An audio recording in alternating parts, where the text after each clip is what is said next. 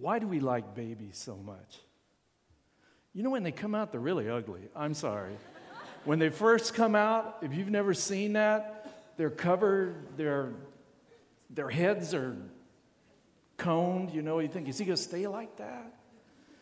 But you hold them and you go, oh, they're beautiful. They're my baby. And my grandson, I'm sorry, you know, I know grandparents say their kids look good, but I'm sorry, my grandson looks good, okay? The guy, I'll be taking applications to marry him. But you got to work through me. Why do we like children? Why do we get excited when we see little kids run by, especially the little tiny ones? Why?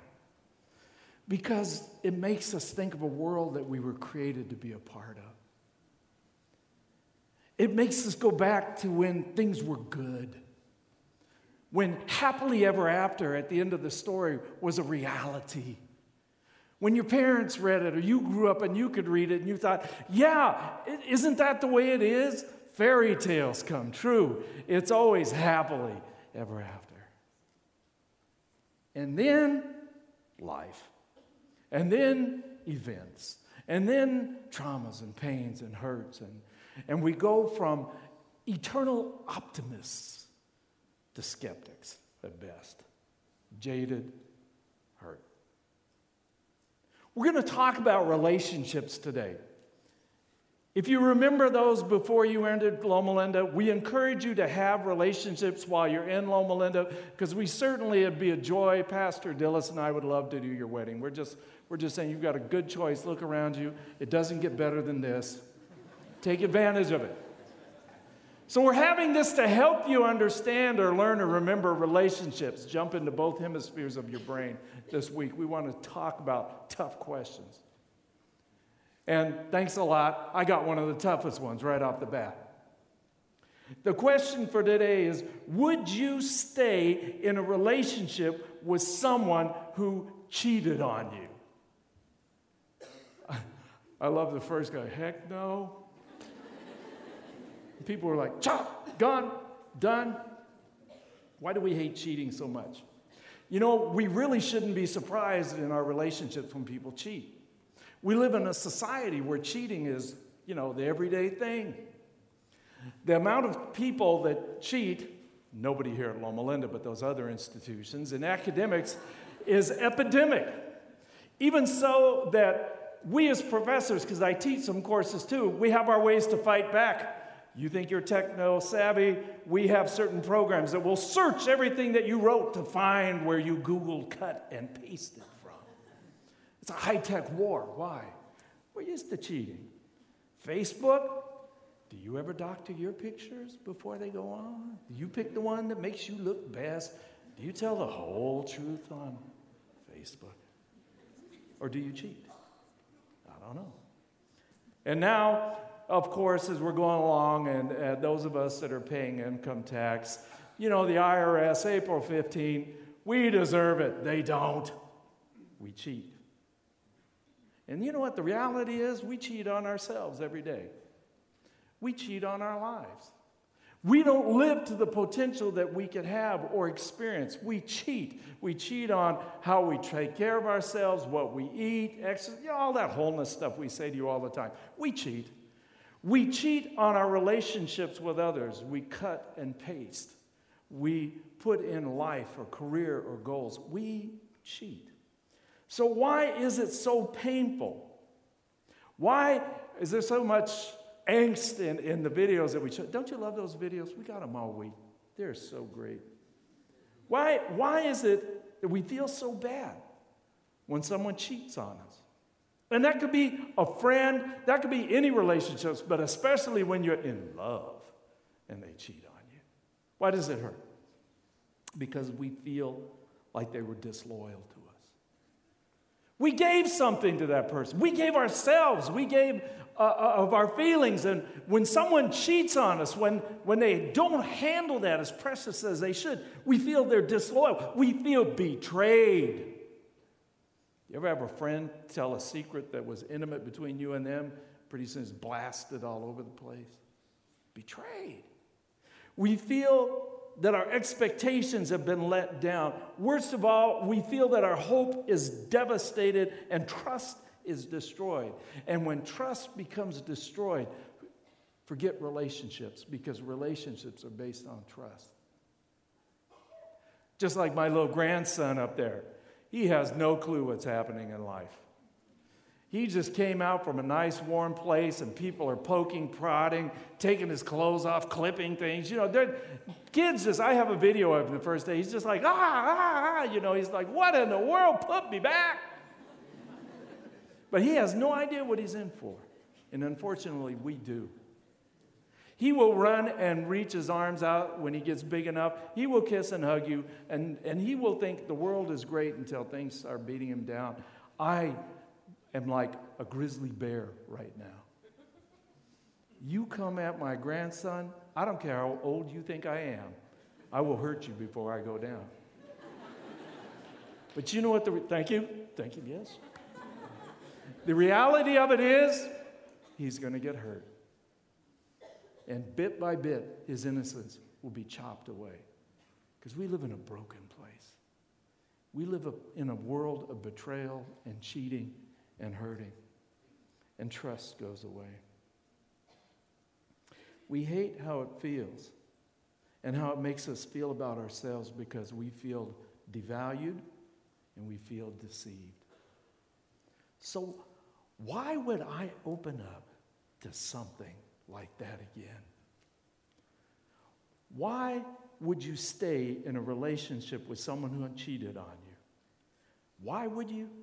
And how could you? Let's take a moment and pray. Father, this, this, this question is above and beyond us. Because for survival, we have to wall up. For survival, we have to shut down emotions. For survival, we don't want to be hurt again.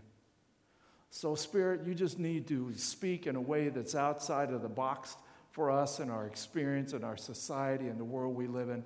It's got to come from another place, Father. It's got to come from you. Reveal your way, your will and your word to us this morning, I pray. In the name of Jesus. Amen. If you're a Christian and you read through Scripture, or you just read through Scripture or Bible stories or whatever, you have to come to the conclusion that God asks people to do weird things. Totally against how we're wired. He does it all the time. Sometimes we hear the stories so often, we're like, oh, yeah, you know, but if you really stop, if you look at them through new eyes, it's crazy stuff. One, like, for example, uh, build an ark, this giant boat on dry land where there's never been rain before. Okay, that one sounds logical to you. How about this one? We're going to defeat this mighty enemy, and here's what you do you march around a city at the seventh time, blow your horns, and shout. And it'll all fall down. Go tell your army that one. Yeah.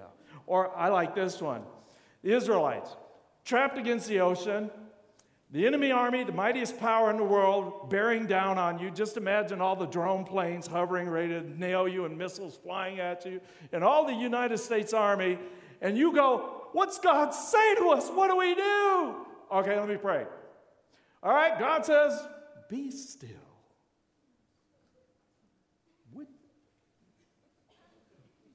That's about the last thing I think I'd want to do right about that. God asks us to do hard things because God knows things that we don't. He knows the end from the beginning. This is one of the craziest things, though. I don't know if you've ever read in the book of Hosea in the Old Testament. If you want to follow, there's Bibles there, or you know, follow along with me. I'm going to be looking at Hosea uh, eh, one, two, and three, somewhere around in there. Two and three, I think, specifically. Now, God comes to Hosea. Hosea is a prophet. Do you know what a prophet is? A prophet isn't only people that tell the future. A prophet is also tells the people how God wants them to. It's a mouthpiece of God, literally, what the, what the thing, uh, what the word means. So he's God's man. Uh, if you're used to a church tradition, he's a preacher. That's why what God asks him to do, I want you to think about it from that perspective, all right? And this is what God asks him to do. See if you, this makes any sense to you. He says to him in uh, Hosea chapter 2, verse 1, in the first part of chapter 2. Listen. The Lord gave this message to Hosea, son of Beeri, during the years when Uzziah, Jotham, Ahaz, and Hezekiah were kings of Judah, and Jeroboam, son of jo, jo or uh, whatever, was king of Israel. and this is what the Lord says to Hosea. Here it comes. When the Lord first began speaking to Israel through Hosea, he said to him, Hosea, go and marry a prostitute. Okay.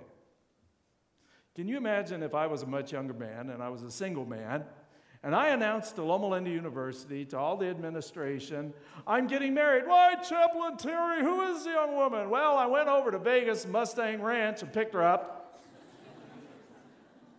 What's she do for a living? Oh, she's a prostitute. Yeah, we want to talk to you. Don't announce this. Don't say anything. God tells Hosea to go and marry a prostitute. Guys, I want you to go home, give that call to mom, Skype her. Mom, dad, I'm getting married. Oh, who is she? well, God told me to. Yeah, sure. But it goes on. He says in the second part of chapter, uh, verse 2 so that some, he said, so go and marry a prostitute so that some of her children will be conceived in prostitution. And this will illustrate how Israel has acted like a prostitute by turning against the Lord and worshiping other gods. So there's the key. God saying, listen, I want to have a real time marriage between you and the prostitute Gomer because I want it to be a metaphor, God says, for my relationship between my people and me. Now let's take stock. Hosea is a prophet. He's a prominent guy in the nation. He's well to do. He's high standing in the community. And he goes and does what no man in his right mind would, and no man would have reason to do. How about Gomer? Now, Gomer. Gomer is worth nothing. She is at best a commodity. She has ceased to be a citizen of Israel, a daughter of God, a woman of any kind of standing. She is nothing, no hope of escape or status change. And she receives an unthinkable opportunity for a woman in her profession. So they marry. What does Gomer get? Oh, Gomer hits a jackpot. She gets new status. She gets a new personhood. She gains property and inheritance and care. And what does Hosea get? Strange stares and whisper behind his back with questions of his sanity and doubts of the paternity of his children. God says, Oh, by the way, Hosea, some of your kids, well, they're not going to be yours, but we just won't know because we don't have DNA testing right now. You'd think that Gomer would be happy. I mean, wouldn't you? Dream come true. Bigger than that big, probably mm, close to equivalent of that mega lottery they had the other day. By the way, did any of you win that? Because, you know, donation to campus ministries, God would, okay, you won't confess. She won the lottery. She hit the big prize. You think she'd be satisfied. You think she'd be happy. You think that nothing could get worse for Hosea, but you'd be wrong. Look at chapter 3. Something happened. The Lord said to Hosea, Go and love your wife again, even though she commits adultery with another lover. And this will illustrate that the Lord loves Israel, even though the people have turned to other gods and love to worship them. So Hosea, so Hosea says, I bought her back for 15 pieces of silver and five bushels of barley and a measure of wine. Gomer had everything, but it became worthless to her. Even after Hosea goes and does this and puts up with all the stares and the looks and probably just out and out confrontation by people. Even though he goes past the first, second, third mile, that guy's 100 miles down the road with what he did with Gomer. Even after all that, it's not good enough for her, and she goes back to prostitution. Talk about cheating. And Hosea goes and buys her back again. I mean, I, I, wish we had time to unpack what went through Gomer's mind. That the best wasn't good enough. Maybe we could go into sexual addictions, uh, self, you know, issues of self concept. I, I don't know, but she went back from the good life to that life. And Hosea went and found her and bought her back again. What do you think that experience was like for Hosea? Maybe she went back to the same pimp she had before. I don't know. The guy's like, back, hey, the bargain goes up, let's let you again. And you know, and people talking and bringing her home again. You think it was bad the first time? What was the homecoming like in the village the second time? But Hosea goes and he gets her and he buys her back. What is God trying to say to us? How in the world is he taking this story to apply it to our brokenness, our ruptured relationships? If someone cheats on us, or uh, how can this speak to us today? It's time we need to dig back into these passages and see what God is saying to us. So we go back to Hosea 2, chapter 2, verse 2. It says, When the Lord first began speaking to Israel through Hosea, he said to him, Go and marry a prostitute, so that some of her children will be conceived in prostitution. And here it is this will illustrate how Israel has acted like a prostitute by turning against the Lord and worshiping other gods. You see, God is saying, listen, it isn't rituals, it isn't ceremony. God is saying that when the relationship, the love He has, is like a groom with a bride, a husband for his wife, of complete open honesty, intimacy, a giving of all of His love. He's not satisfied with you singing three songs, pass the offering plate, listen to someone talk, and go home. You wouldn't get married and your spouse said, Hey, I tell you what, okay, we're married. Uh, I see you for an hour this weekend, Saturday, Sunday, whichever day you choose on that, or maybe another day, and I'll come back next week and see you and sing a few songs, chant a few things, and leave. I don't think that marriage will last very long. And God is saying, You did me wrong. Oh, my people, you have cheated on me. I've given, I've committed, I've loved you with all my love. Where are you going? What's this thing with other gods? What's this thing with other things that you have made the rulers of your life? Why have you done this to me? He goes on, Hosea 3 3. Then the Lord said to him, Go and love your wife again. Go and love your wife again, even though she commits adultery with another lover. And this is why God says it.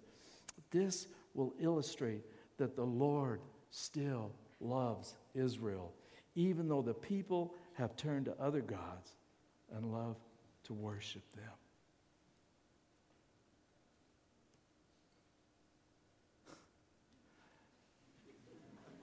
wow. Hosea. I think Hosea was against this whole marriage idea to begin with. I think I would have balked at it. That's not my dream girl. It's not the dream wife for my kids, the dream mother of the lineage of the house of Swenson or your name. Okay, God, you're God. How do you argue with God anyway? He says, do it. Okay, all right, I'll go. I marry her. All right, I did it. Now I'm being a good husband. I'm being devoted. I've fathered children. We have a lineage going a son, a girl, a son. We're moving along here. Bam! Uh, where's Gomer? I haven't seen her. News filters back. Oh, she's back downtown. She's back on the corner. You got to be kidding me. God, fire from heaven? No. In fact, I want you to go get her again. What? Go buy her again. What? Go love her again. What? That's not a human love. But wouldn't you like to be loved like that? Let's flip it. Have you ever cheated? Have you ever cheated on someone? Have you ever cheated on a friendship, on a family relationship, on a love relationship, and you realized you did wrong and you want it back? Let's step into Gomer's shoes. Let's not the rocks at her. Let's point at her and realize we're pointing at ourselves. And what does the story God say here?